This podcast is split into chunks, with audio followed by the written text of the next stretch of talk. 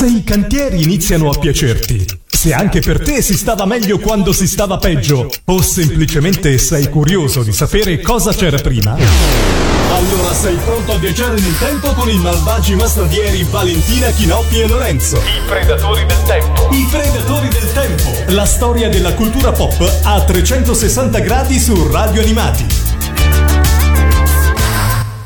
E benvenuti, benvenuti a questa nuova puntata dei Predatori del Tempo, qui sempre su Radio Animati. Io, eh, come sempre, sono Chinoppi, ma non sono da solo per questa avventura, perché con me ci sono Lorenzo e Valentina. Beh, Eccoci qua. Ciao a tutti, ciao, Ciao. a tutti, ben ritrovati. Siamo stati fermi un po', ci sono state le vacanze di Natale e di Capodanno nel mezzo. Ragazzi, come sono andate? Beh, tutto bene, dai, per me Ah, tutto sì, ok. Sì, dai. Vi vedo belli in carne. no, carne, io sono riuscito a mantenermi abbastanza sobrio grazie anche alla influenza che comunque insomma ha fatto il suo. Beh, sì, in effetti, qui, qui dalle nostre parti almeno. Una siamo- strage, dai, siamo diciamo- Stati, siamo stati a letto in diversi e a lungo, grazie.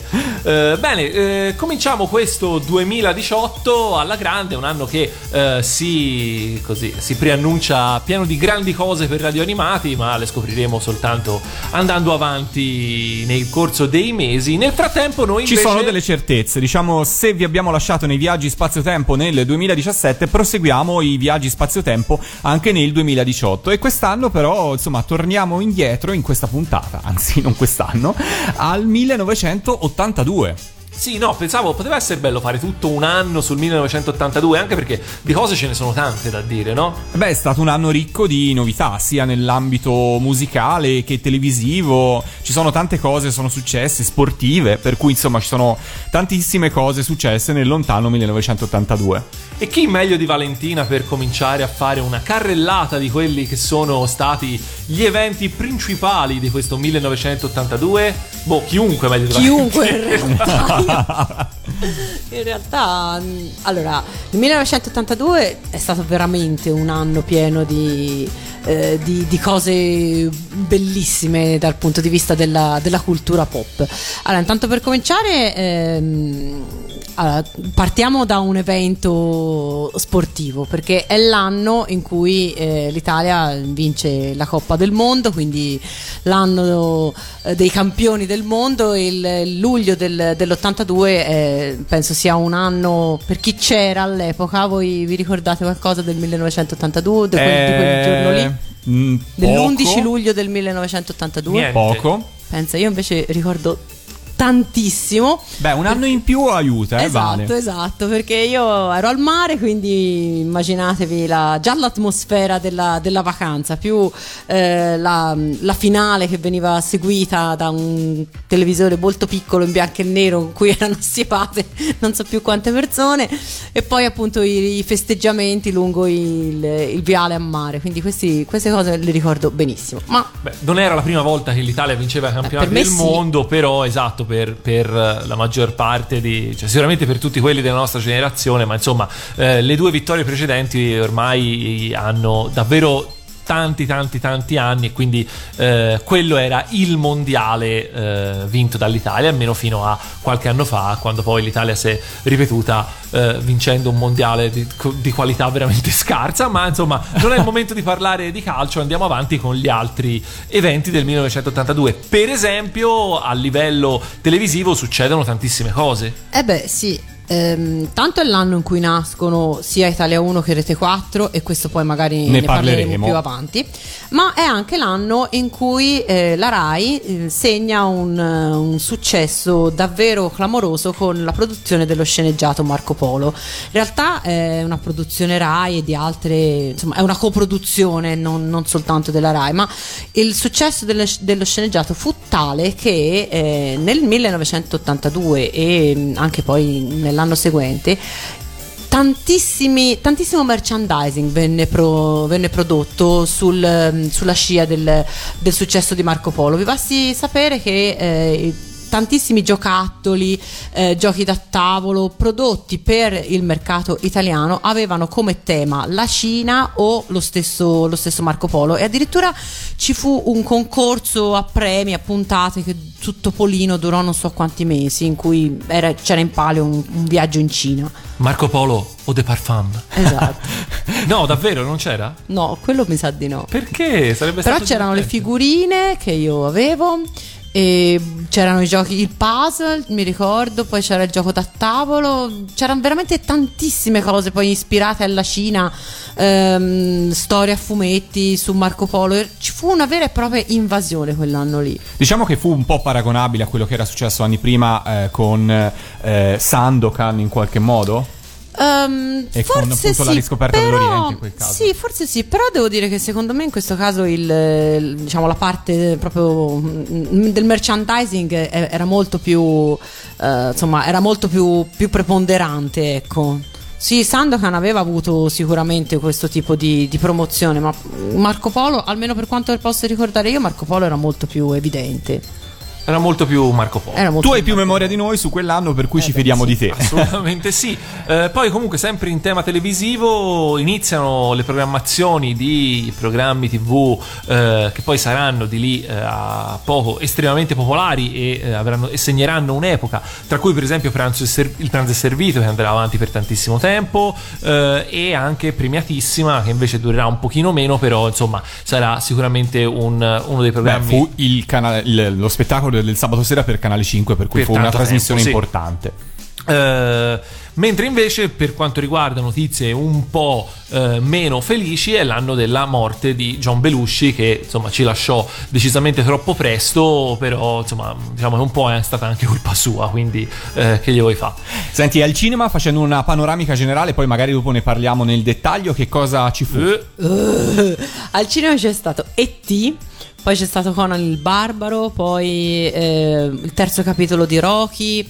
Ehm, eccezionale veramente insomma veramente per la verità l'82 credo sia stato un anno in cui potevi andare al cinema tutte le settimane e vedere un, Un film un filmone esatto Ma visto che siamo partiti parlando di Marco Polo, anche se la sigla della serie animata in realtà fu pubblicata nel 1981, lo celebriamo proprio con gli Oliver Onions, con la sigla L'Oriente di Marco Polo, che era la sigla di chiusura di questa serie di tecnica mista, no? Giusto? Era un po' cartone e un po' eh, Sì, documentario. in realtà credo che la parte a documentario sia stata aggiunta in, in Europa non credo sia stata prevista Sono convintissimo, no, non credo Ah, affatto. Sai che non lo, non lo so, anche perché il, il documentario era un documentario francese. Vabbè, ma questo non vuol Quello- dire. Mm, Io ho come l'impressione che in realtà fu fatto qualcosa di. Cioè, allora, vabbè, la butto lì, siamo nella fanta ipotesi, dopo andiamo a verificare. Però.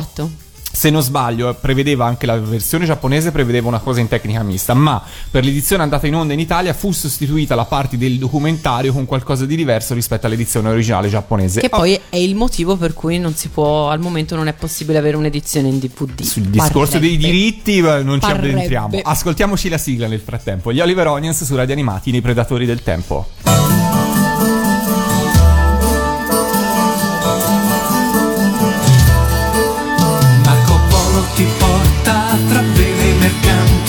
Orizzonti blu. Marco Polo ti aspetta per darti una fetta di mondo in più. Marco Polo per gioco può darti ben poco se fermo stai. Ma se un po' di coraggio con Marco quel viaggio anche tu farai.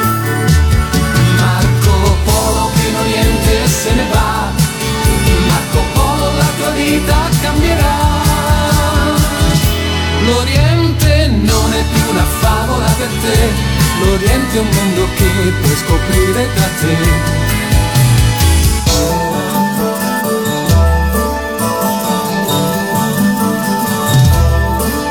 Tu che sogni occhi aperti, cammelli e deserti, che vuoi di più? Marco Polo ti aspetta per darti una fetta di mondo in più. Marco Polo per mare ti svela i tesori del Kublai Khan. Per la via della seta, con Marco alla meta tu arriverai. Marco Polo che in Oriente se ne va, Marco Polo la tua vita cambierà. L'Oriente non è più una favola per te, l'Oriente è bello se Marco Polo è con te.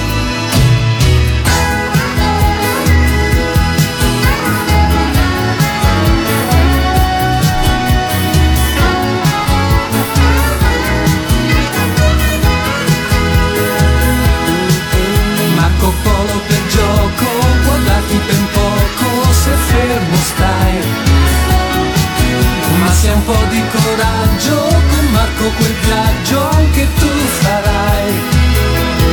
Marco Polo che in Oriente se ne va, Marco Polo la tua vita cambierà. L'Oriente non è più una favola per te, l'Oriente è un mondo che puoi scoprire da te. Marco Polo ti porta tra vele mercanti e orizzonti blu. Marco Polo ti aspetta per darti una fetta di mondo in più. Marco Polo per gioco può darti ben poco se fermo stai. Ma se un po' di coraggio con Marco quel viaggio anche tu farai. Marco Polo che in Oriente se ne va, Marco Polo la tua vita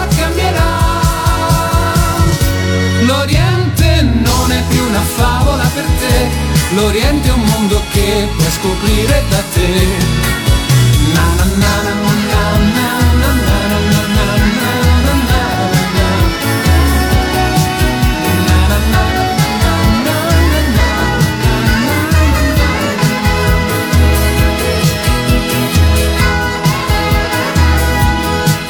quanto è bella questa sigla di Marco Polo, quanto è bella questa sigla. Devo dire che è una di quelle sigle, forse non famosissime, perché secondo me, insomma, al- almeno gli Oliver Onions ne hanno di più famose, però secondo me resta una bellissima sigla. Condividete? Molto, molto, Decisamente sì. Molto bella. È uno dei pezzi, me, uno dei pezzi come migliori degli One. Oliver Onions in assoluto, penso. E allora speriamo prima o poi di sentirla anche dal vivo, eh? Speriamo, dai. Beh, Speriamo. Dopo non so quanti anni siamo riusciti a sentire Rocky Joe, quindi magari insomma la mettiamo in lista prima o poi l'ascolteremo. Sì, assolutamente. Siete su Radio Animati nei Predatori del Tempo nell'anno del 1982. Ogni settimana, ogni puntata vi portiamo a spasso nel tempo a far ricordare un po' quello che succedeva in quegli anni là. L'abbiamo accennato prima del cinema e abbiamo detto che sarà, eh, il 1982 è stato un anno ricchissimo di film, di prime tv e di film che poi insomma sono rimasti eh, nel- nei secoli. Vale, di che cosa possiamo così Parlare, Parlare. Beh, intanto l'82 dobbiamo parlare di E.T., il- l'estraterrestre di Steven Spielberg. Che lui. Posso fare coming out? Sì, puoi. Non l'ho mai no, visto. vabbè, ma, ma che stiamo a fare qui? Ma smettiamo. Pensa No, che io invece l'ho visto al cinema. E mi ricordo anche il cinema. Beh, pensa, io l'ho visto e non mi è mai piaciuto. No, vabbè, Ah, ma. cioè. ah, signori, Vabbè, dai, vai, vai. finisce qui perché. No, vale, però sei in minoranza. Eh, per cui, Oh, eh, hai, mai pensato che potrebbe essere tutta colpa tua in realtà? No, non l'ho mai pensato, ma Ok. ne sarei fiera, eh, devo dire. Ok, ok, no, vai pure avanti. Allora, eh, niente, E.T. ehm, in realtà Steven Spielberg aveva mh, già in mente di lavorare a un nuovo film di fantascienza in cui pensava di recuperare le atmosfere di incontri ravvicinati del terzo tipo. Ah. Però aveva in realtà in mente una storia di alieni che assediano una fattoria, insomma un film più, più di suspense che non eh, insomma, ben diverso da quello che poi è stato E.T. Solo che mentre era in Marocco, in Tunisia a girare eh, Indiana Jones, eh, ricevette sul set la visita di Melissa Mathison, che era una sceneggiatrice di Hollywood, all'epoca era la moglie di Harrison Ford, e a lei ehm, Spielberg appunto confidò questo suo progetto e lei invece mh, parlando suggerì la, la storia, suggerì appunto di, di- di trasformare questa, questa idea di alieni che assediano una fattoria in una storia di un alieno che invece si perde su- sulla Terra e che stringe amicizia con un ragazzino di 11 anni. Beh, siamo lì, no? Esatto, più o meno siamo, siamo lì. E quindi la, mh, la- la- l'idea piacque moltissimo a, a Spielberg, che iniziò in- subito a cercare un finanziatore per eh, i suoi film. Ora, noi sappiamo che Spielberg aveva sempre problemi a trovare finanziatori perché nessuno credeva mai al, ehm, diciamo, a- ai preventivi che lui faceva.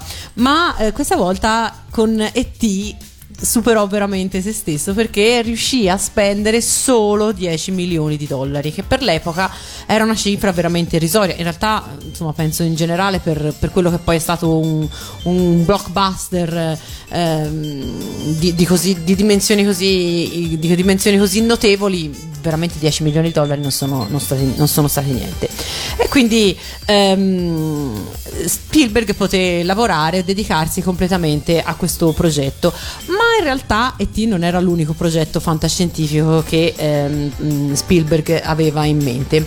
Ce n'era anche un altro, più diciamo sul, mh, sul genere horror, se, se vogliamo, se mi passate il, il termine. Era una storia di. ehm, era storia di una bambina che grazie ai suoi poteri in qualche modo paranormali entra in contatto con, con entità non meglio, non meglio definite. Ehm, Spielberg teneva molto anche a questo progetto, ma decise di non eh, dirigerlo personalmente e di affidarlo a un altro regista. E fu così che Tobe Hopper divenne il regista di Poltergeist, che è un altro grande titolo del 1982. Questo invece vi dice Non fate, non mi fate la domanda, non mi fate la domanda, non mi fate la domanda. Vi dice di più? Sì, no, certo, Ah. a livello di titolo lo conosco. Ehm, Vabbè, e, e- e lasciamolo cadere così. Ecco, eh. Infatti Vabbè, finisce lì. Va bene. Esatto. Finisce, mm, finisce qui, insomma. Quindi, questi sono stati a livello di, ehm, a livello di, di blockbuster ehm, made in Spielberg, sono stati i due titoli. Però nel 1982 eh, è l'anno in cui esce Tron, un altro film, eh, insomma, che, Che non fu un successone, che non però. fu un mi risulta. successone, esatto, ma che insomma penso si sia abbondantemente rifatto negli anni. Poi l'ira di Khan, eh, cap- l'ennesimo capitolo della saga di Star Trek. Poi è l'anno in cui ehm, esce un altro capostipite del cinema di fantascienza, Blade Runner.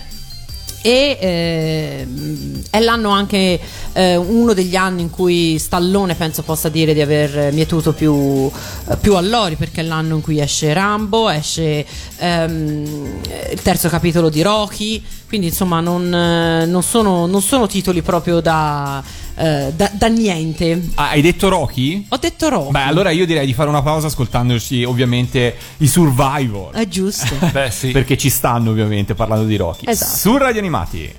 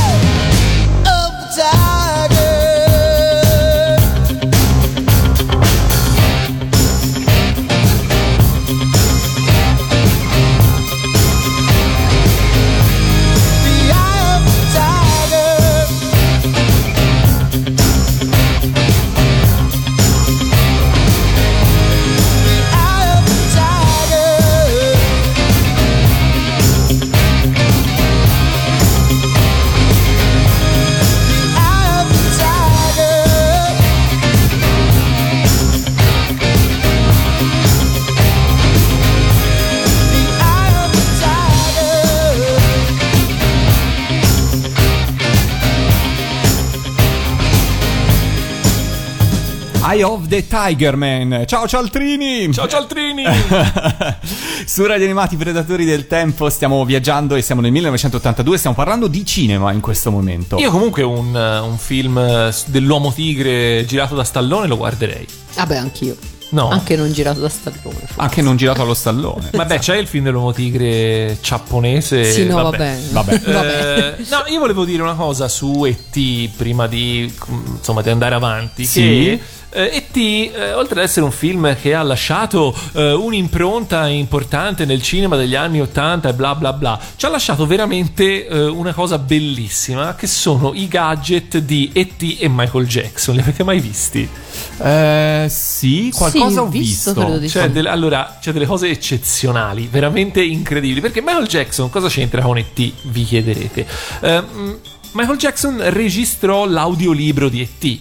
Eh, Ah, ok, leggeva la trama, leggeva esatto, il leggeva i la storia. dialoghi, leggeva la cosa. Tra l'altro, eh, un audiolibro che poi fu ritirato dal mercato perché c'erano dei problemi con le case discografiche. Perché ovviamente questo disco era, era pubblicato da una casa discografica che non era la casa discografica di Michael Jackson. Ah, ok. Detto questo, La Sony non l'ha presa benissimo, diciamo così. Detto questo, venne fuori tutta una serie di gadgettistica che aiutatemi a dire kitsch. Cioè, veramente eccezionale. Cioè, delle, delle tazze, ma veramente dei qualsiasi cosa con E.T. e Michael Jackson abbracciati con scritto Friends Forever o robe del genere. Una roba veramente, mia. veramente, veramente oltre. E io vi assicuro che eh, quando mi trovai. Per qualche motivo in Giappone ci sono dei negozi interi Di queste cose? dedicati a eh, con scaffali pareti intere dedicate a E.T. e Michael Jackson da soli o in compagnia e Che cosa ghiacciante. è veramente veramente veramente eccezionale Eh, davvero tutto- Eh, se vi capita di andare nei negozini dei gadget scemi in Giappone dateci un'occhiata in Europa ho visto qualcosa ad Amsterdam avevo trovato qualcosa in Italia sinceramente non mi è mai No, capitato io in Italia non credo di averli mai visti. però ecco, già i gadget di ET sono brutti eh, di per sé. Figuriamoci quelli di ET e Michael Jackson. Sono la conferma che non tutto quello che viene dagli anni 80 poi era così, Esatto. eh, era così imperdibile. Ma, Ma il tempo è galantuomo, Ma per fortuna. galantuomo, E ancora più galantuomo è con noi poveri masnadieri che continuiamo a parlare del cinema del 1982. Esatto, e dopo Eye of the Tiger, tra l'altro canzone scritta su commissione dello stesso Stallone che avrebbe voluto usare una canzone dei Queen ma non eh, ottenne i diritti, quindi decise di, di farsela fare espressa una canzone per il terzo film di, di Rocky. E da Stallone dobbiamo passare a- al suo come dire, eh, antagonista cinematografico più diretto, ovvero eh, Arnold Schwarzenegger, che nel 1982 eh, interpreta il personaggio di Conan il Barbaro e che quindi si pone in, eh, eh, in diretta concorrenza. Il rabarbaro. Conan il, il cimmero in realtà, volendo essere pignoli, Giusto. giusto. Eh, si tratta appunto di un film tratto dai, dai romanzi, dalle, dalle storie di, mm, create da, da Howard. Dalle storie di tutti i giorni. Dalle storie di mente, tutti i a- giorni. anticipando un po' degli argomenti che verranno in seguito. Esatto, e mm, eh, Schwarzenegger, come tutti gli altri interpreti del, del film, in realtà venne scelto perché assomigliava, era l'attore che assomigliava di più alla realizzazione grafica delle copertine del- dei, dei romanzi. Quindi non è una- stata una questione di talento, di talento attoriale, ma semplicemente il fatto che era l'attore più, più simile alla versione disegnata di, di Conan. Quindi Vabbè. immaginatevi. Beh, beh, beh, beh. Voi Conan il Barbaro l'avete visto? Sì. Ah, ecco, almeno questo. Cos'è sta quest'area di superficialità? Cioè, Almeno questo l'avrete visto. Cioè, ti rendi conto come, come veniamo trattati? No, vabbè, vabbè, vai. And- Andiamo oltre, andiamo oltre. Andiamo oltre, poi ancora finiamo con una carrellata di, di altri titoli. È l'anno. No, aspetta di- un attimo, Vale, fammi, fammi spendere, spendiamo altre due parole, perché prima l'abbiamo detto en passant così, però 1982 è l'anno di Blade Runner. Blade Eh beh, Runner è stato un film fondamentale per, per la fantascienza di quegli anni, eh, perché, vabbè, innanzitutto, eh, insomma... non era il primo film e non sarà sicuramente l'ultimo a saccheggiare eh, quello che è il, il, il, così, il, repertorio di un grandissimo autore di fantascienza, ovvero eh, Dick. Eh, però mh, diciamo che è stato fondamentale perché eh, per la prima volta porta davvero su schermo un tipo di fantascienza che è eh, più interiore, più filosofica che non di, eh, di spari, di, di, di, astronavi. Sì, non sono le guerre stellari. Ecco. Esatto, ecco. esatto. Porta un certo tipo di, fantascienza sullo schermo e riesce appunto a, eh, così, a, a, far convivere questi temi profondi, filosofici di cos'è, cos'è la vita, cos'è, qual è il senso dell'esistenza, cos'è che ci rende umani, con però anche un immaginario eh, assolutamente fuori dal comune che è rimasto per tanto tanto tanto tempo vuol dire la città di Blade Runner è stata la città del futuro per antonomasia, esatto. cioè ci è voluto tantissimo tempo prima che eh, si riuscissero ad avere delle, delle, de, delle, immagini del futuro, di un futuro che fosse eh, quasi possibile, quasi, quasi, probabile che non fosse quindi un futuro di astronavi e di pianeti lontani, eh, insomma si diceva prima che ci fosse un altro futuro andare a soppiantare quello di Blade Runner nell'immaginario eh, collettivo. E lì insomma dobbiamo assolutamente rendere merito di tutto questo a eh, tutti quanti le persone che hanno lavorato su quel film. Insomma tanta tanta roba. Ebbene sì bene ciao bene e a questo punto cosa rimane da, eh beh, da citare? Il cinema italiano? Eh, il cinema italiano è stato il cinema de... eccezionale veramente, che è stato un campione di incassi di Abatantuono, che ripropone al cinema, ripropone i personaggi eh, con cui già si era fatto conoscere sia in tv che, che nell'ambito del, de, dei vari cabaret.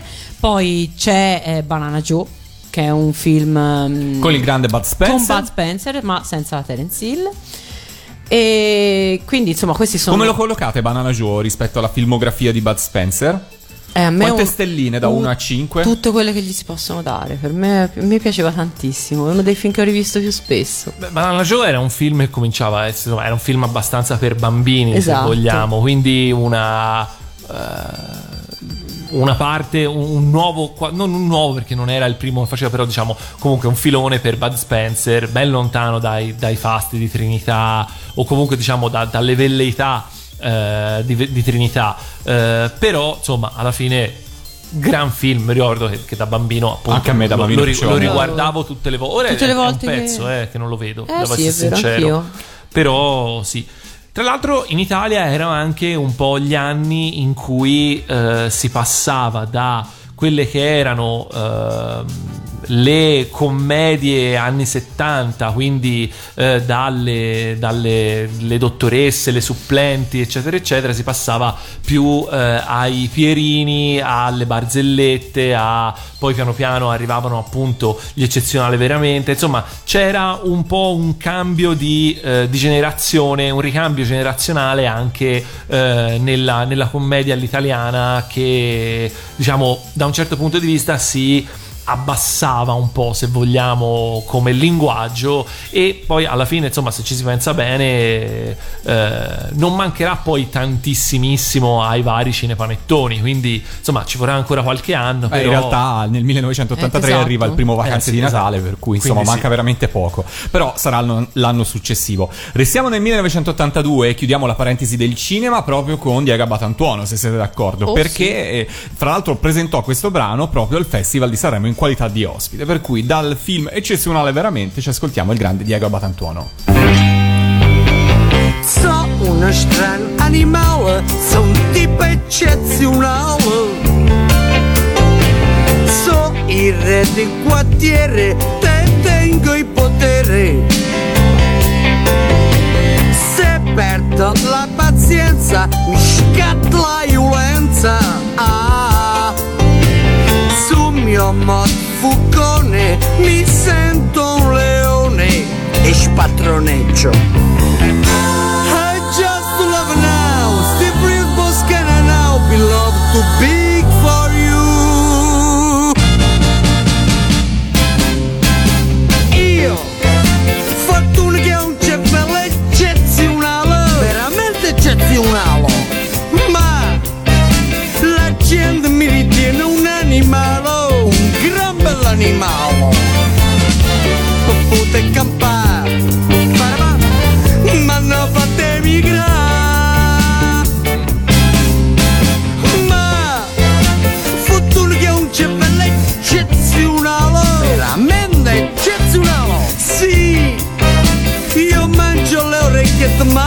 Ma capialo Sono stesso d'un maialo Potete cappare Parma Ma ne fate emigrare Potete papà Parma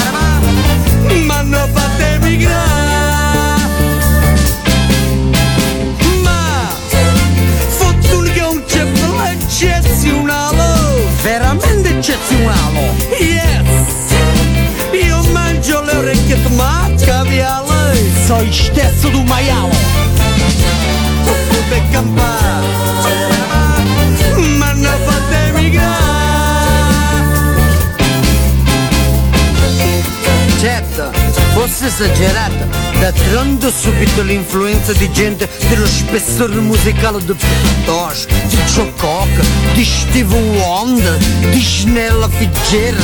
Cioè, cambiando discorso, cioè io sto biondo, no? Cioè tinto ma biondo. Cioè capello biondo. Ora, vivendo in periferia, dentro l'Interland Può anche essere molto rischioso. Metti che zombo fuori dietro un angolo un cielo, Ti zomba addosso, ma non ti spappola, ti fa pezzi Eh, cioè, è come essere un abbino ad Allem Abbino? Intendo no, abbino con la penna Abbino slavato, no? Eh, scusa Parma. Io Fatto un cervello eccezionale oh, oh, oh. Eh, Ma La gente a torto mi ritiene un animale Ma per forza Ho potuto campare pa, pa, pa.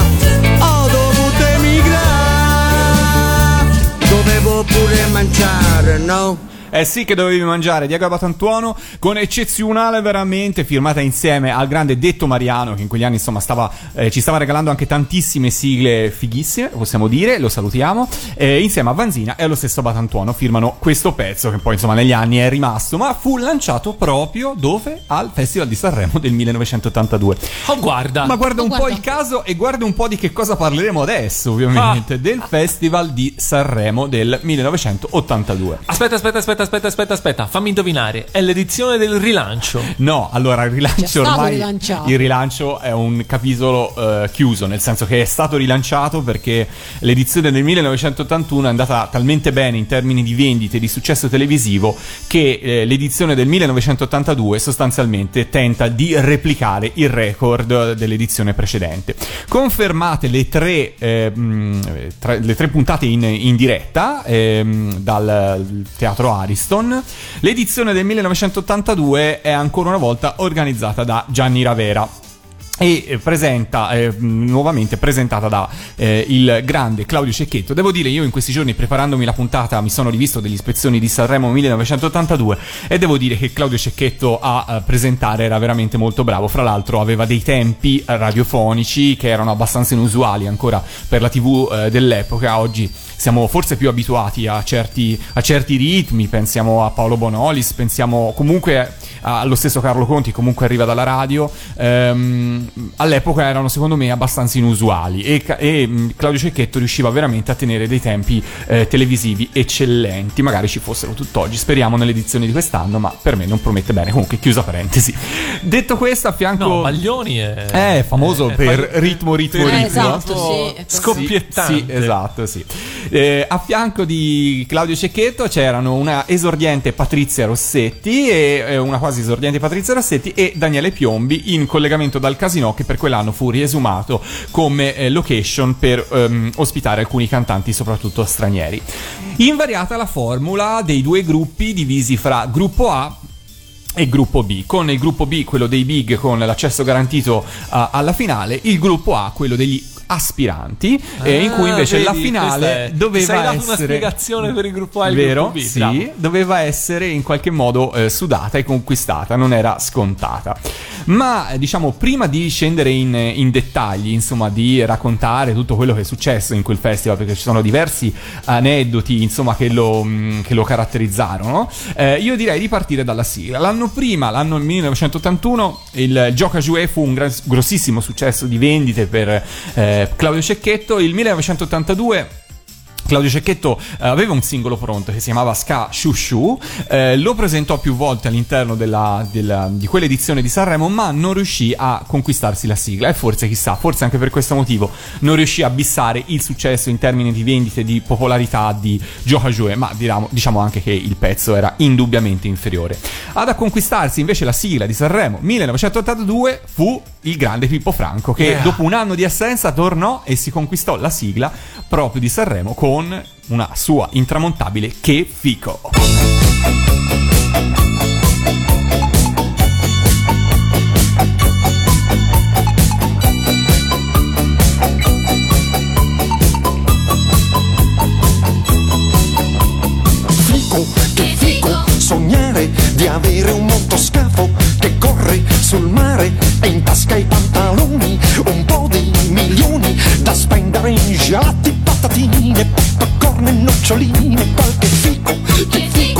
Avere i poster nella stanza. Che fico comprare un mucchio di adesivi. Che fico uscire con quella spilla panca sul giubbotto che tu puoi portare solo se sei fico. Che fico andare nel parco a pattinare con tutta la banda guidare la discesa girare sfiorare quelle ragazzine che vedendoti volare poi sospirano così Ma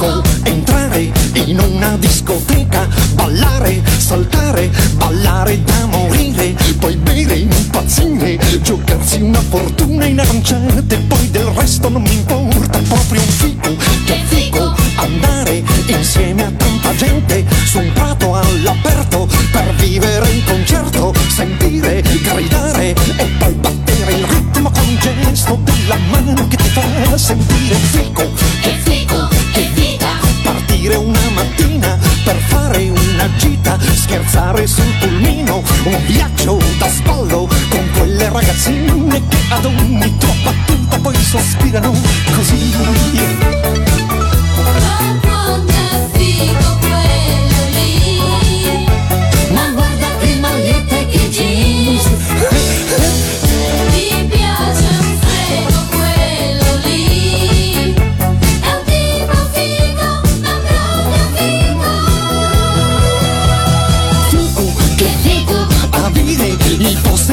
Poster nella stanza, che fico comprare un mucchio di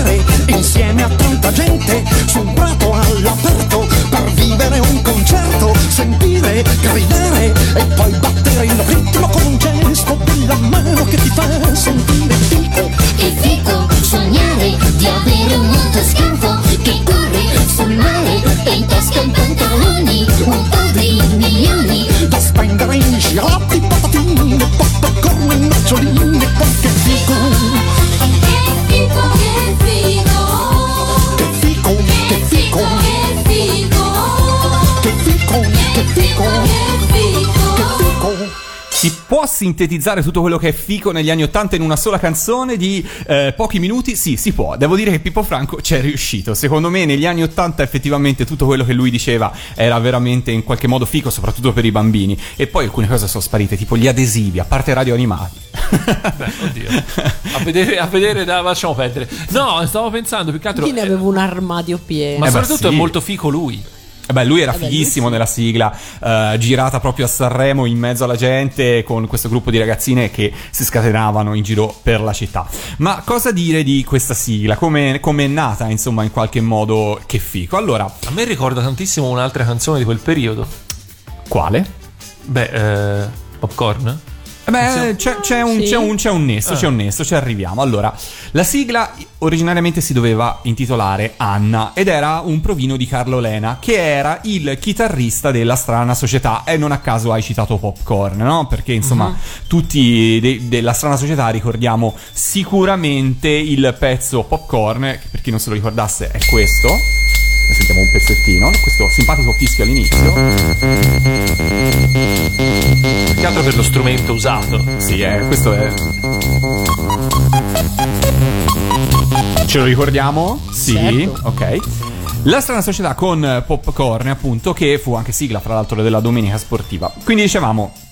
Eh, Carlo Lena scrisse questo pezzo che si intitolava come provino eh, semplicemente Anna e lo lasciò in un cassetto. Dopodiché successe che ehm, Gigi Mazzardo, che in quel periodo stava cercando, era un discografico, in quel periodo stava cercando un brano da proporre a Pippo, Fra- a Pippo Franco proprio per il suo ritorno in qualità di ospite a Sanremo. E così eh, Destino volle che Anna eh, fu trasformata in Che fico. Fu scritto un nuovo testo eh, firmato dall'autore televisivo Ferruccio Fantone insieme allo stesso Pippo Franco. Eh, l'arrangiamento che noi conosciamo, quindi questo arrangiamento così a tempo fu eh, opera del grande Adelmo Musso che lo accelerò rispetto al provino originale per renderlo più orecchiabile e ballabile. Il disco venne così messo sul mercato con una tiratura molto alta, soprattutto per l'epoca si parla di 200.000 copie, eh, tuttavia il successo non fu esattamente quello atteso. Infatti nel mondo collezionistico il 45 giri di Che Fico non è così raro da trovare, non ha una quotazione così alta. Ma torniamo al Festival della canzone italiana. Quello del 1982 è stato indubbiamente ehm, l'anno del quesito. Eh, ma queste cu- giurie dove sono? Chi sono queste giurie di Sanremo? E soprattutto una certezza. Fin dall'inizio, anzi prima che la gara iniziasse, si sapeva che il vincitore in qualche modo sarebbe stato, anzi si supponeva che il vincitore eh, sarebbe stato eh, Riccardo Fogli. Ed era anche abbastanza certo, era abbastanza insomma eh, ventilato il piazzamento di Albano e Romina Power. Al loro eh, arrivo all'Ariston. Ma partiamo dalla questione giurie, perché, perché c'era questo questo, questo dilemma, perché insomma c'era questa polemica, per due motivi. Allora, il primo perché Gianni Ravera ehm, da sempre cercava di non affrontare il discorso, ehm, per cui cercava di insomma tenere l'argomento abbastanza riservato, e, però insomma l'edizione del 1981 era stata un tale successo che insomma la stampa trovava proprio materiale per i propri denti, per i propri articoli, eh, nel sollevare un, come dire, un- si dice, una serie di dubbi su le- addirittura l'esistenza stessa di queste giurie. E Ravera confessava tranquillamente che era lui a scegliere i giurati ed era lui a sceglierli personalmente ed era solo lui e il notaio a sapere dove si fossero dislocati in Italia. Lui diceva io mi prendo la responsabilità di tutto, i risultati mi danno ragione, pago una cauzione di 50 milioni per la regolarità dello svolgimento della manifestazione ed ogni anno ho sempre avuto indietro i miei soldi, per cui io ho sempre fatto tutte le cose in regola.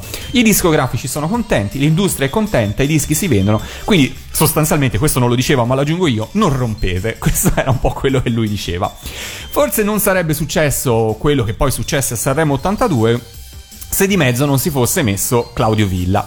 Claudio Villa che quell'anno decide di tornare in gara e lo fa a qualsiasi costo, al costo anche di partecipare nel famoso gruppo A, quello degli aspiranti. Quindi, insomma, quello che per lui insomma, veniva definito il reuccio della canzone italiana, quello che insomma aveva fatto grande la canzone italiana eh, negli anni passati, pur di partecipare a Sanremo decide di partecipare proprio nel gruppo degli aspiranti con il brano Facciamo la pace. Ora, ehm, in realtà eh, Villa dice io partecipo perché insomma nel gruppo A perché se non c'è gara non c'è senso. Dia- lui arriva a affermare che diavolo di gara è se non gareggio, che ne penserebbe di me il mio pubblico se mi vedesse fra i privilegiati con la finale assicurata? Ecco, ehm, diciamo, Per, per essere uno che diceva facciamo la pace, Sì, gli esatto. intenti non mi sembrano proprio questi. Esatto, in realtà cosa successe? Successe che eh, il, il brano di Claudio Villa venne eliminato e eh, questa cosa qui no, sollevò subito un bel po' di preoccupazioni da parte di,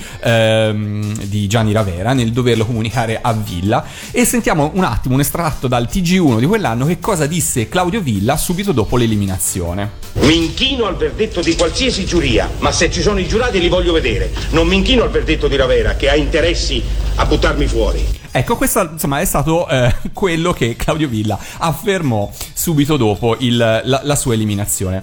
Ehm, scatenò un, un putiferio perché fu in qualche modo convocato il questore di Sanremo un'altra volta, l'anno prima a, dis- a risolvere i problemi. la vita Sì, esatto, esatto. L'anno prima a risolvere i problemi dei ricchi e poveri fra Marino Chiena e, e gli altri tre ricchi e poveri, nel 1982 invece si trovò a, come dire, a gestire la eh, patata bollente di Claudio Villa contro Gianni Ravera. Ci fu eh, un, un incontro fra Ravera, il questore e Claudio Villa.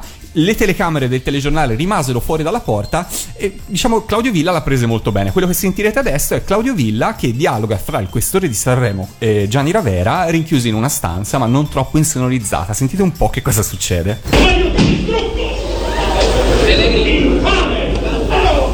Infame! A questo punto la signora non me ne frega niente, ma io non me ne frega! No! No! No! L'aveva presa benissimo. L'ha presa insomma. bene, L'ha presa sì, bene, eh. dai, no? l'ave- L'aveva presa bene in fondo, no? Cioè, Beh, voglio sì, dire. sì, sì, sì, sì, assolutamente. Tra l'altro mi viene da pensare che il questore di Sanremo probabilmente è come uno di quei ehm, di quelle trattorie eh, buone che hanno che quando entri hanno tutte le foto e gli autografi di tutti gli artisti, le cose eccetera. Solo che eh, dove ci dovrebbe essere il la foto e l'autografo di Claudio Villa c'è probabilmente un muro sfondato a gomitate. Un coltello piantato No, nella in- foto. Esatto, no, in realtà lì il muro è stato sfondato dalla testa del questore stesso e insomma, detto questo, però bene, no? Insomma, Però facciamo la pace. tutto, è Facciamo- bene, e ricordiamoci il pezzo Facciamo la pace. tutto è bene quel che finisce bene. Comunque va bene, alla fine comunque viene trovato un accordo, Villa ritira la sua denuncia, in cambio chiede la possibilità che un giovane eliminato insieme a lui dal gruppo A possa riaccedere alla gara nella finale del sabato. Eh, viene ripescato così Michele Zarrillo con una rosa blu, tuttavia la sua casa discografica, ovvero la CBS all'epoca, decide di non far salire Michele sul palco ehm, durante la finale per dimostrare la loro solidarietà a Ravera. Quindi insomma si dimostra ancora una volta che c'era un connubio molto forte fra l'industria discografica e l'organizzatore e il patron del Festival di Sanremo.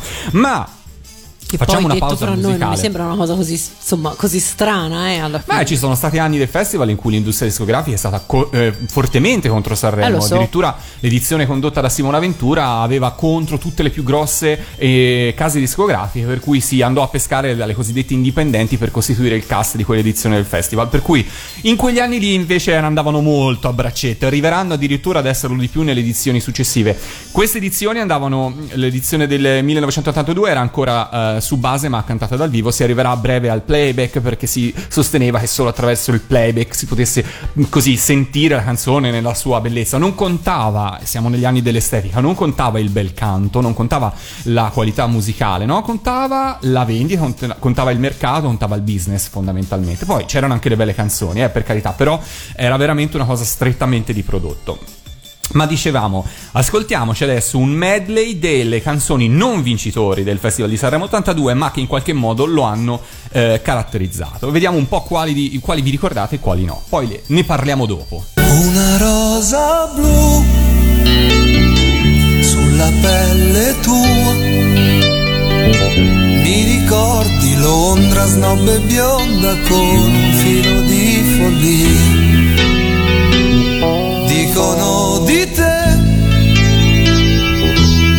Che ci stai,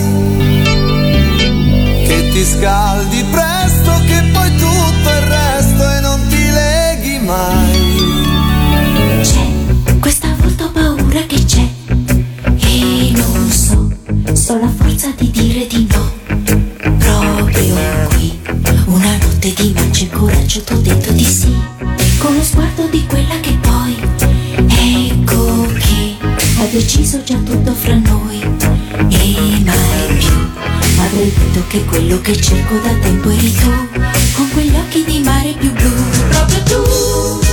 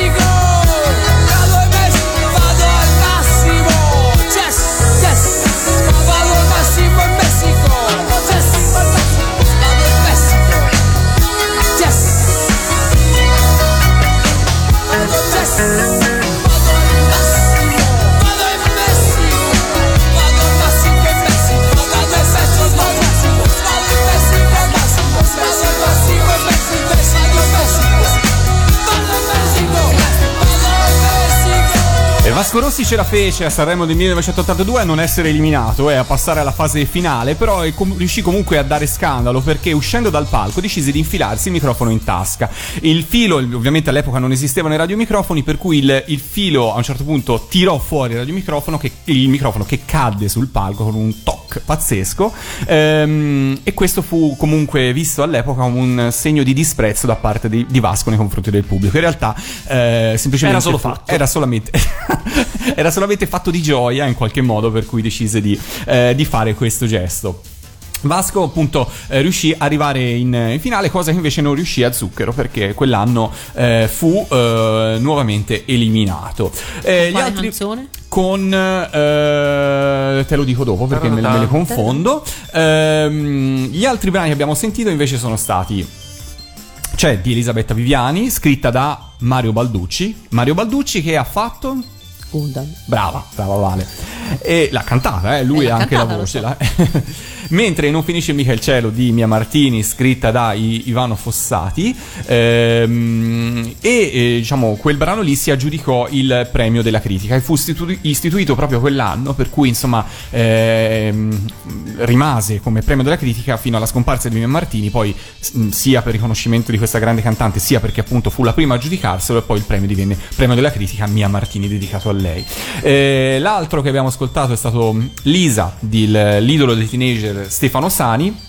E tu stai di Bobby Solo, invece l'idolo mio di Chinoppi. Ehm, Vero. un- uno stracalte, fra l'altro anche in questo caso uno degli autori è stato un, un autore anche di sigle perché è firmata da eh, Danilo Ciotti, autore del testo di Vola, vola, vola, vola, l'ape Maia. Per cui insomma, come vedete il ehm, connubio fra autori e interpreti di sigle, di cartoni animati o in generale di sigle a Sanremo 82 fu estremamente ehm, eh, numeroso. Eh, oltre al, ehm, ai già citati interpreti e autori c'erano anche comunque Mal e Jimmy Fontana, eh, sempre nello stesso anno. Ma eh, Tra l'altro, scusa Lorenzo, ti interrompo. Una notte che vola via era il pezzo di zucchero. Bravo, esatto, Ah, una notte ecco. che vola via. Ma a proposito di eh, Sanremo 82 eh, e di sigle di cartoni animati, c'è un altro interprete in gara che forse tutti non sanno aver cantato una sigla. Se io vi dico Roberto Soffici Strano Momento, È il cantante di Lamu. no, magari. Io mi arrendo subito, non lo so. No? Allora, io adesso vi faccio ascoltare Roberto Sofici che canta un pezzettino di strano momento e subito dopo ehm, e subito dopo scopriremo. No, subito dopo scopriremo in collegamento qual è la sigla. Teniamo i microfoni aperti così se a un certo punto voi vi accorgete di chi è la voce, prima ovviamente che arrivi la sigla, potete intervenire. Il giocone. Il giocone, vai.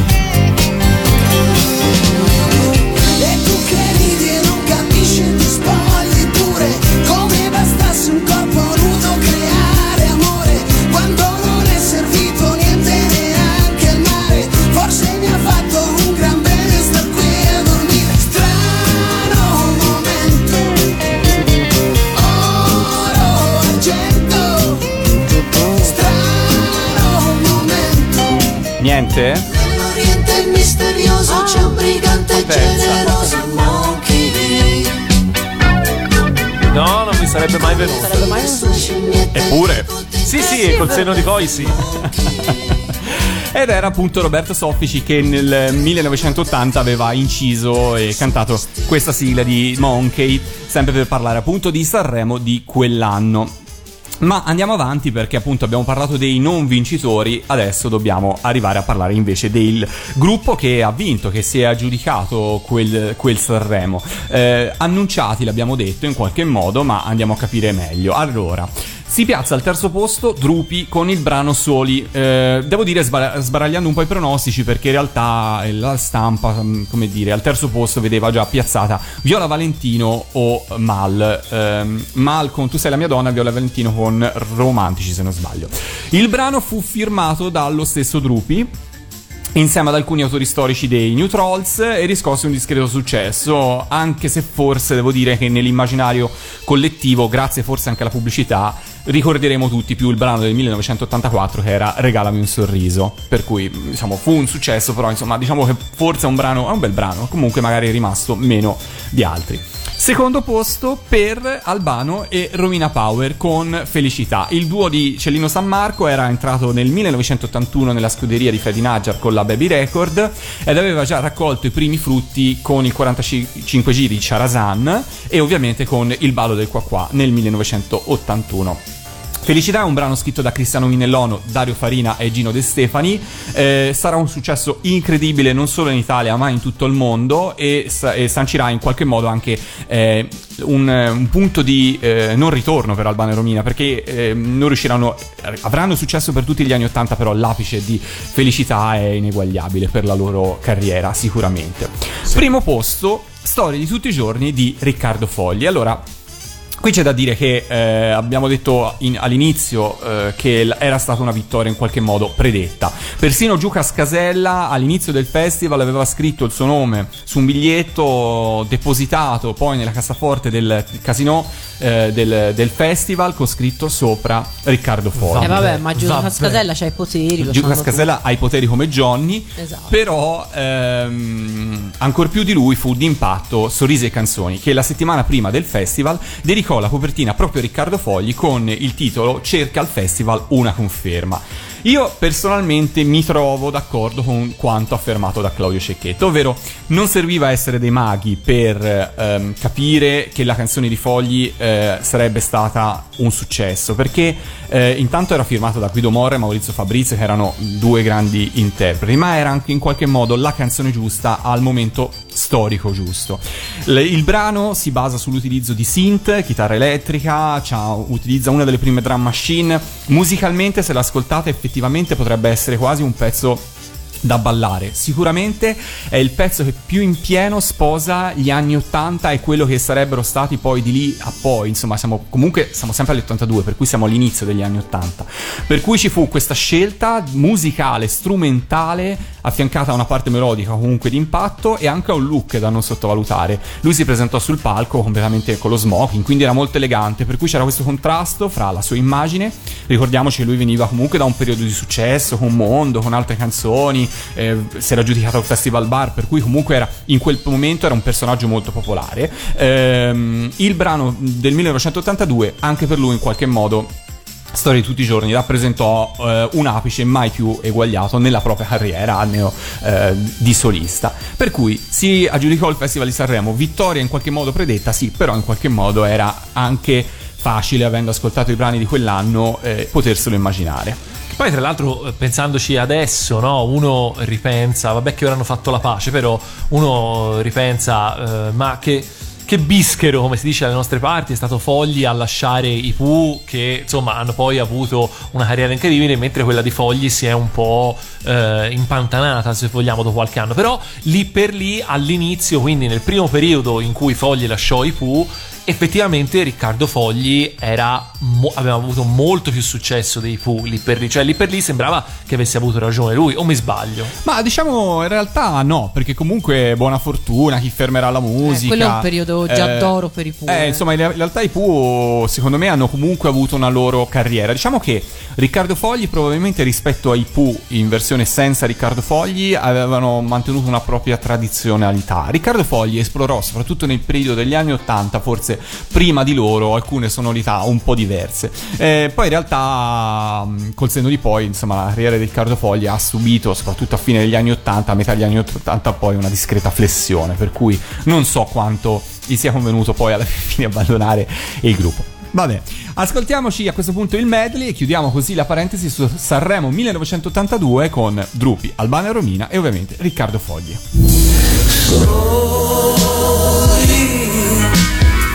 Ma com'è grande questo mare da guardare soli Quante cose da gridare mentre corri fuori. Tra le stelle di una notte senza più rumori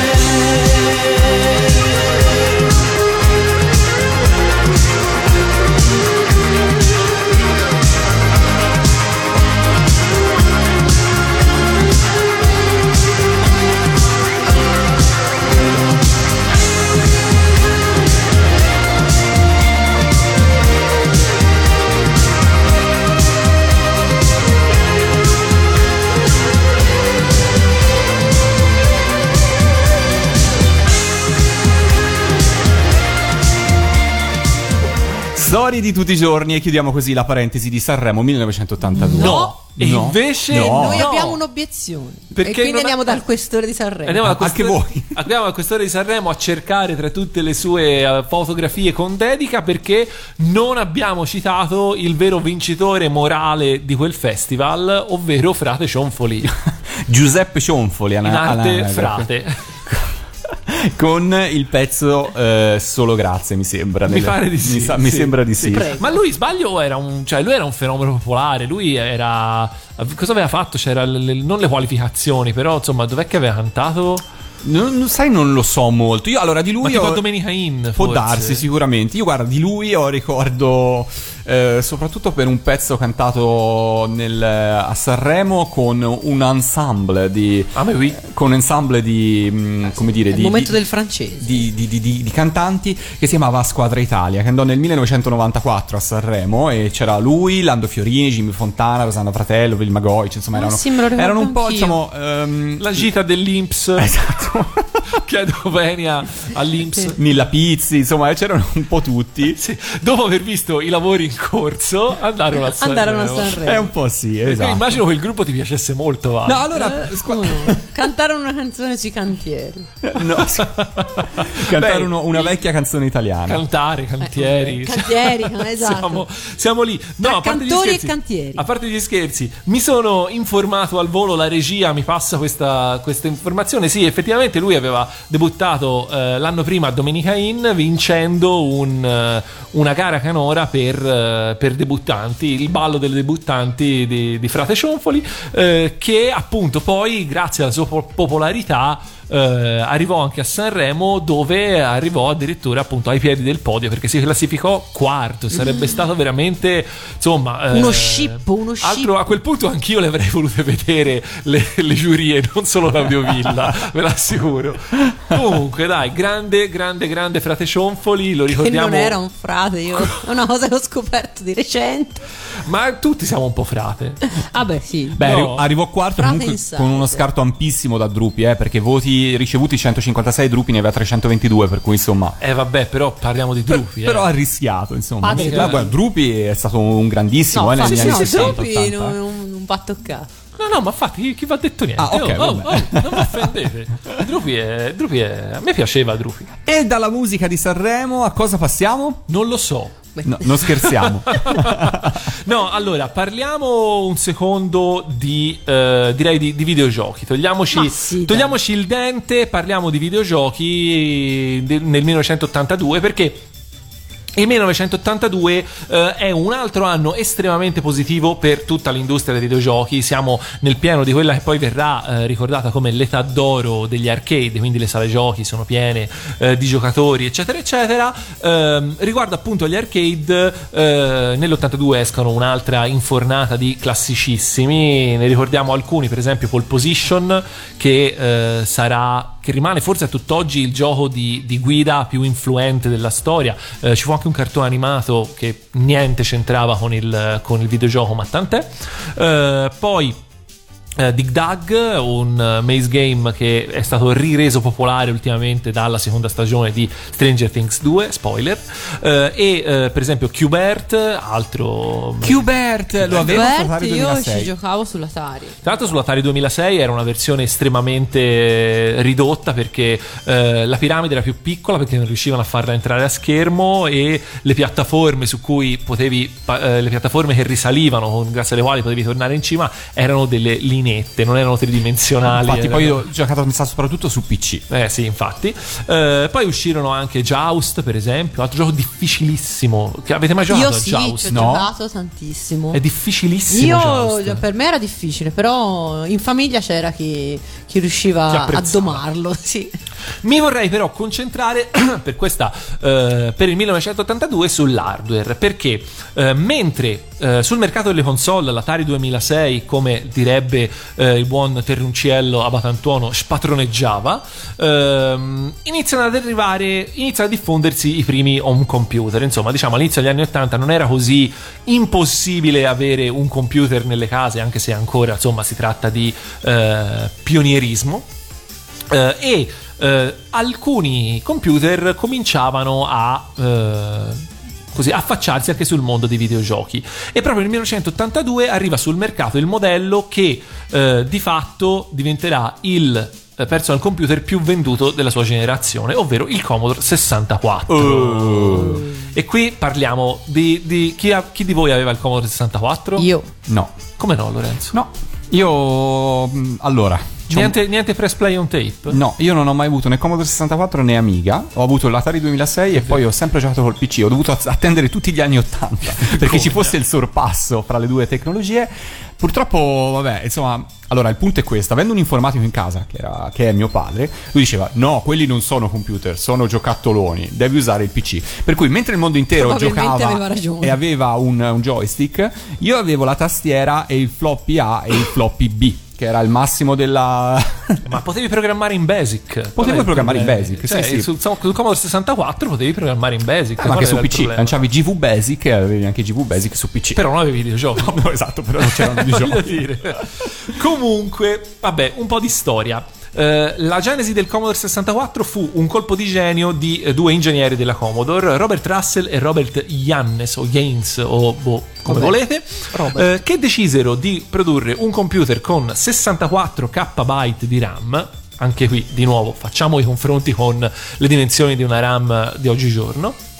Eh, e ehm, unirono un paio di cose, eh, furono molto pragmatici perché da un lato ehm, previdero eh, in maniera corretta un calo dei prezzi della RAM in quegli anni ed ebbero ragione.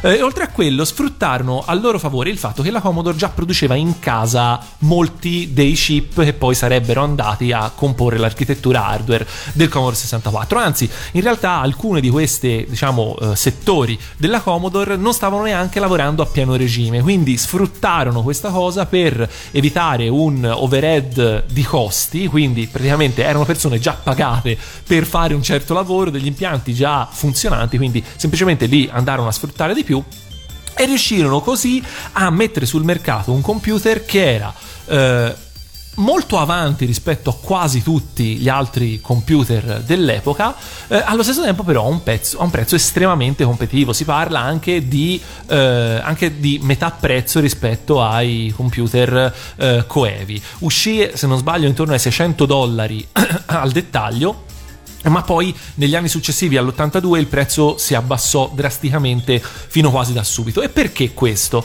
Eh, perché eh, la Commodore fu molto aggressiva per quanto riguarda i canali di vendita. Andarono a vendere il Commodore 64 non solo nei negozi specializzati, che evidentemente erano frequentati soltanto da un certo tipo di clientela, ma anche ad esempio nei centri commerciali, nei centri commerciali cioè veniva venduto praticamente accanto anche per esempio al, all'Atari 2006 per esempio. Quindi eh, in- riusciva sicuramente a raggiungere un pubblico eh, assolutamente più ampio. Non solo ma poi tali centri commerciali o comunque negozi di vendita eh, al dettaglio magari applicavano ul- degli ulteriori sconti. Quindi eh, il prezzo diventava veramente veramente eh, vantaggioso.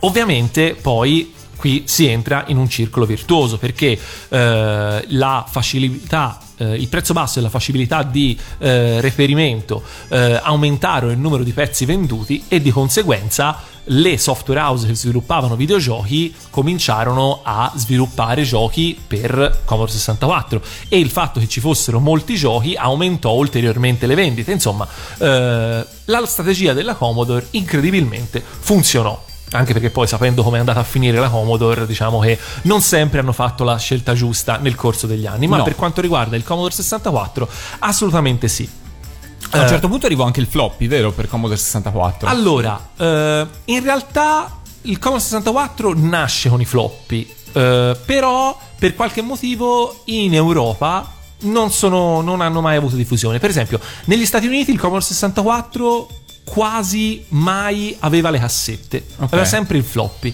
In Europa invece si diffuse di più la cassetta che comunque era un supporto più Lento. eh, più lento ma sicuramente molto più economico ed aveva degli ulteriori vantaggi diciamo di cui andremo a parlare a brevissimo Eh, prima però altri due numeri eh, per dirvi che eh, il Commodore 64 eh, venne cessata la sua produzione nel 1993 quindi parliamo di 11 anni che per un modello di computer eh, stabile, quindi che non aveva particolari evoluzioni, miglioramenti e ampliamenti di hardware, eccetera, è un, eh, un- una vita decisamente lunga, effettivamente. Eh, e il Commodore 64 era ed è ancora oggi il computer, il modello di computer più venduto nella storia, con un numero di unità che può variare tra i 15 o i 30 milioni a seconda di a chi lo chiedi. Perché il, il- il presidente di Commodore all'epoca par- parla di, di 22 milioni, addirittura di 30 milioni. In realtà c'è chi sostiene che questi fossero molti meno, intorno ai 15. Fatto sta che si tratta comunque di un numero che lo pone assolutamente eh, al primo posto nella classifica dei computer più venduti di sempre. Vuoi fare una pausetta, Sì, Lorenzo? allora, mentre negli anni- nell'82, quando accendevi il Commodore 64, mettevi un gioco nella, nella cassetta, dovevi aspettare che caricasse. Sì. Beh, magari facevi una pausa e ti ascoltavi una sigla. Certo. Come questa da Fantastico 3 del 1982.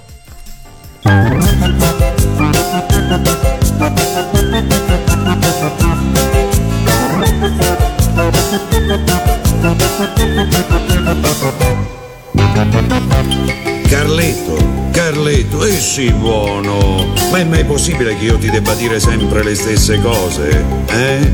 Oh! Carletto, non tirare la coda al gatto. Carletto, non giocare col mio ritratto. Carletto Carletto di là. Questo non si dice, questo non si fa. Carletto, non picchiare la sorellina. Non chiudere la mamma nella cantina. Carletto, lo sai che fai sempre guai. E allora papà ti castigherà. E io che sono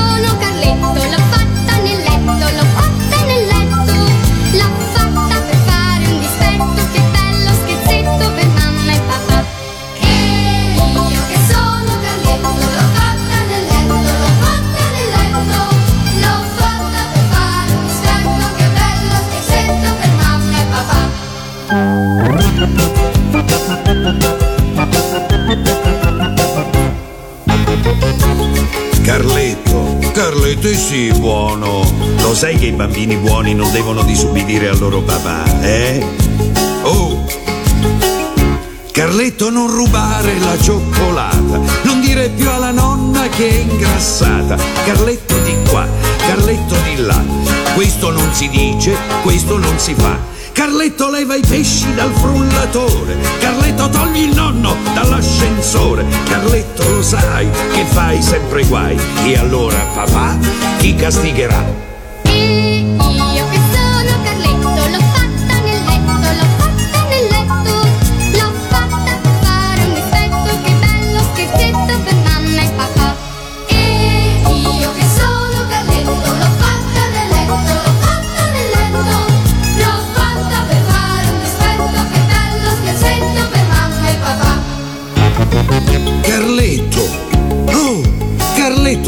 fatta nel letto!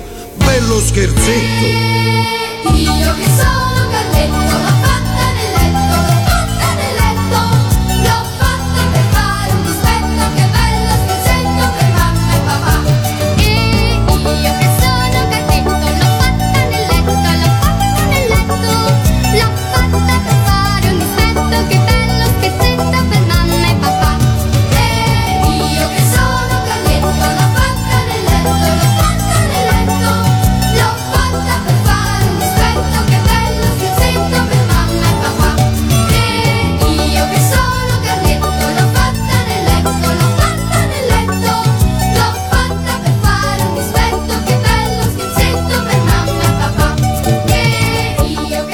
bastavano i tre minuti di Carletto per caricare un videogioco nel Commodore 64. Dipende dal videogioco.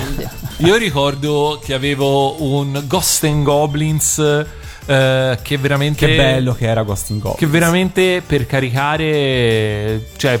Tu- tutta la cassetta ci metteva, ci voleva. Mi ricordo, me lo regalarono per Natale e mi ricordo. Che a Befana ancora non aveva caricato. Praticamente, no, veramente, cioè la- il Natale fu passato non a giocare a Ghost Goblins, ma a caricare Ghost Goblins. Quanto, cioè lo caricavi all'inizio gioco e poi non doveva più caricare durante il No, gioco. poi dopo no, no, una volta caricato era a Quindi posto. non dovevi spengere mai il Commodore 64. Mai. Esatto. Era quello il trucco, ma quello succedeva sempre con le... Prima, prima che arrivassero i save state e queste cose qui, eh, le, le console non dovevano mai essere spente. Assolutamente. Guai. Comunque, Eh, dicevamo Commodore 64 in cui, eh, come dicevamo prima, ehm, in realtà non c'erano grasse- grosse differenze tra i vari modelli che sono usciti nel corso degli anni né eh, tra i- quelli diciamo per i mercati europei, quello americano o quelli orientali. Ehm, a parte appunto questa cosa del floppy che però era mm, così, un- non so sinceramente bene per quale motivo eh, la diffusione della cassetta rispetto a quella del floppy a seconda delle aree geografiche. Eh, in Europa eh, il Commodore 64 dominava il mercato tranne che in Inghilterra perché in Inghilterra C'era lo Spectrum. c'era lo Spectrum che, Ah, era, lo Spectrum. che era della Sinclair quindi inglese Giocava in casa, diciamo così. Esatto, quindi probabilmente eh, anche a livello di prezzi era molto più competitivo rispetto che in altri paesi d'Europa e quindi eh, in Inghilterra il Commodore 64 dovesse, dovette eh, ZX Spectrum. ZX Spectrum dovette eh, accontentarsi del secondo posto. E proprio eh, parlare di ZX Spectrum ci dà il gancio per eh, andare a eh, parlare di qualcosa eh, che è a mio parere indissolubilmente legato al Commodore 64 perché c'era una cosa che metteva insieme Commodore 64 e ZX Spectrum. E anche MSX poi più avanti Co- di cosa si tratta? Vale, te lo sai Come no, certo. Però preferisco quello di Calorenzo. Beh, dov'è che si trovavano entrambi? Ehm, Nelle cassettine da edicola. Ah, certo, certo, sì, certo. La una. pirateria legalizzata. La Mauro in onda, la pirateria legalizzata. La pirateria legalizzata. E qui si apre un mondo incredibile. Però guardiamoci in faccia. Uno dei motivi per cui, almeno per me, ai miei tempi, eh, il Commodore 64 era estremamente diffuso eh, tra tutti gli amici, diciamo, cugini, parenti, amici, eccetera, eccetera, era che i videogiochi costavano poco. Ma non è vero, perché i videogiochi originali costavano tantissimo. Però, da me, così come in tutte le edicole d'Italia, era bastava andare per trovarsi un'intera parete di cassette. cassette di, di compilation di giochi per il Commodore 64 che di fatto non erano altro che i giochi originali presi e eh, hackerati, diciamo, hackati eh, il minimo indispensabile eh, per cui veniva cambiato il nome di Ma avevano solito. forme di protezione già i giochi su cassetta all'epoca per non essere duplicati? O se duplicavi l'audiocassetta come faresti con una cassetta audio riuscivi a copiare il gioco? Allora, io ai tempi mi comprai il famoso duplicatore. Ah, esisteva un apparecchio apposta? Esisteva un apparecchio apposta che eh, praticamente entrava nella, nel, nel, diciamo, nella porta del, del registratore e aveva poi due, eh, diciamo, usci- due, due, cioè aveva un maschio che entrava lì, aveva due femmine per attaccare due registratori, in uno premevi play, nell'altro premevi rec, non c'era nemmeno un software cor- No, certo. a corredo. A me però io mi ricordo che ai tempi poi non ebbi mai provato, però io il dubbio che potesse funzionare tranquillamente anche sullo stereo ce l'ho sempre avuto, devo essere sincero. Detto questo, eh, in realtà eh, questo magari fu- poteva funzionare con poteva servire magari con i giochi originali, ma forse molto meno con i giochi da edicola. Eh, che erano di fatto delle pubblicazioni pirata, cioè erano legali ma non legali. Le- C'era mh, in- la storia è incredibile se si prova ad andare a vedere anche si, si trovano in rete interviste a persone eh, che mh, in- all'epoca pubblicavano queste cassette. Di fatto c'era un vuoto legislativo enorme, nel senso che la la, la legge per, eh, per la protezione del diritto d'autore, che poi è quella che dovrebbe avere eh, valo- valore, validità per queste, per queste cose, era del 1941. Quindi non poteva contenere i videogiochi. Scottante attualità. Non insomma. poteva contenere i videogiochi come opere protette dal diritto d'autore perché ovviamente i videogiochi neanche ci si immaginava cosa potessero essere. Quindi eh, di fatto non c'era una legge vera e propria. In realtà eh, spesso e volentieri eh, i- se qualcuno faceva ricorso, eh, spesso e volentieri insomma poteva darsi che lo vincesse, nel senso che un giudice poteva vedere che effettivamente si trattava dello stesso identico gioco a cui era stato cambiato il nome, eh, però comunque eh, non c'erano pene. Cioè, non- la legge non stabiliva una pena per il, per la pirateria per il informatica. pirata informatico e quindi eh, al massimo quello che al massimo poteva succedere era che le copie delle cassettine venivano ritirate ma cioè era veramente una Una roba irrisoria. una roba, una roba assolutamente che non, non- non- non faceva contento nessuno e soprattutto per ogni cassettina ritirata ne uscivano altre 50 ce n'era veramente tantissime eh, ne uscivano in continuazione ogni e i giochi appunto erano quelli veri, cioè non erano dei giochini fatti in 5 minuti dagli smanettoni dell'epoca. C'erano dietro degli smanettoni, ma il loro compito era quello di prendere Di duplicare i di giochi. prendere il gioco, cambiargli veramente due o tre cose in croce. Eh, tra l'altro, i nomi dei videogiochi su queste cassettine erano bellissimi perché erano nomi in italiano e di un banale. Te ne ricordi qualcuno? Ma no, ma veramente, ma semplicemente qualsiasi. Pensate, ditemi qualsiasi parola in italiano e c'era. Cioè, tipo, probabilmente se ci fosse stato un Super Mario si sarebbe chiamato idraulico o carpentiere. Eh, cioè, è veramente, veramente la, la- la cosa più, più semplice, i giochi più semplici possibili. Cioè, tipo, veramente camminata piuttosto che davvero cioè, tantissimi, tantissimi nomi che non avrebbero mai potuto eh, attirare l'attenzione di nessun potenziale compratore se non fosse appunto che il prezzo, cioè con eh, 10.000 lire ti portavi a casa una compilation di 7-10 giochi, mentre invece per comprarti un gioco originale al negozio ti ci voleva probabilmente 3-4 volte tanto.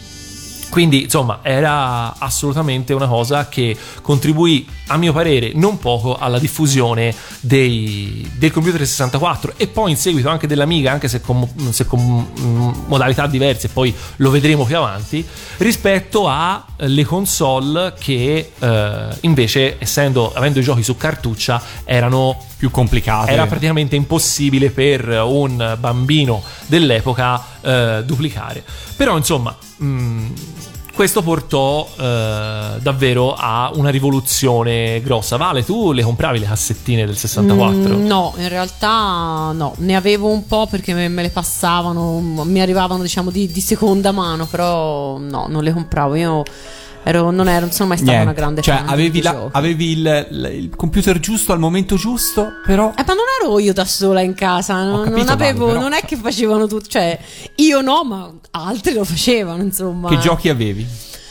Allora, que- quelli che ricordo io avevo Ghost and Goblin sicuramente. Che ci metteva E ci tantissimo metteva sì tanto, questo lo ricordo. Poi avevo mm, Don Chuck i- Castoro? No, avevo Indiana Jones, però penso più Il mio primo cantiere? No, avevo sì, non me lo ricordo. Io comunque preferivo l'Atari, quindi in realtà non Vabbè, allora. Chi se ne Allora, frega? vabbè, insomma, Vabbè, chi se ne frega? Ci saranno allora? sicuramente momenti più tristi in questo 1982 per la nostra Valentina, ma Ma Ma siamo arrivati al capolinea. per questa puntata. Per sì. questa puntata sì, ma fra una settimana ci ritroveremo ancora puntuali nel 1982 perché abbiamo tantissime cose di cui parlare. Eh, per- Ah, sì? Eh sì, Ah, beh, sì, c'è eh. la televisione, insomma, ci sono un sacco di, di cose, l'abbiamo detto in apertura, arrivano Italia 1 e Rete 4, c'è ancora eh, tanto da- di cui parlare. ancora Padre Cionfoli. No, spero di no. Ah, perché?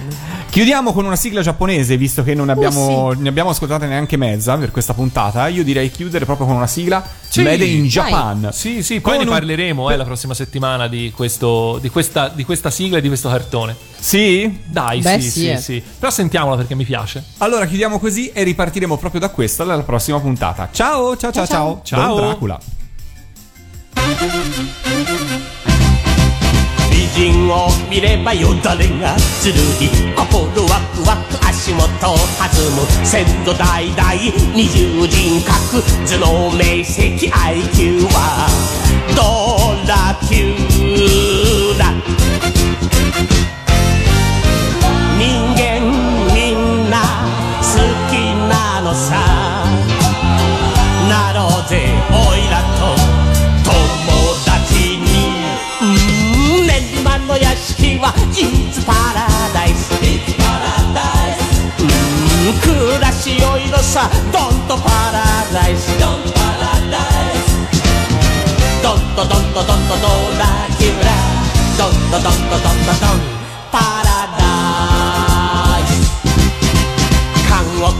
しめりゃいびきがぐわり鼻ちょうちんパチンと割れる夢の中で杭を打たれりゃびっしょり冷やせかいて眠られぬ。神経とっても細いから。びっくりすること嫌いだぜうんれよ「いつパラダイス」「いつパラダイス」「ねえボケまなこさドンとパラダイス」「ドンとパラダイス」「ドンとドンとドンとドラキュラ」「ドンとドンとドンとンパラダイス」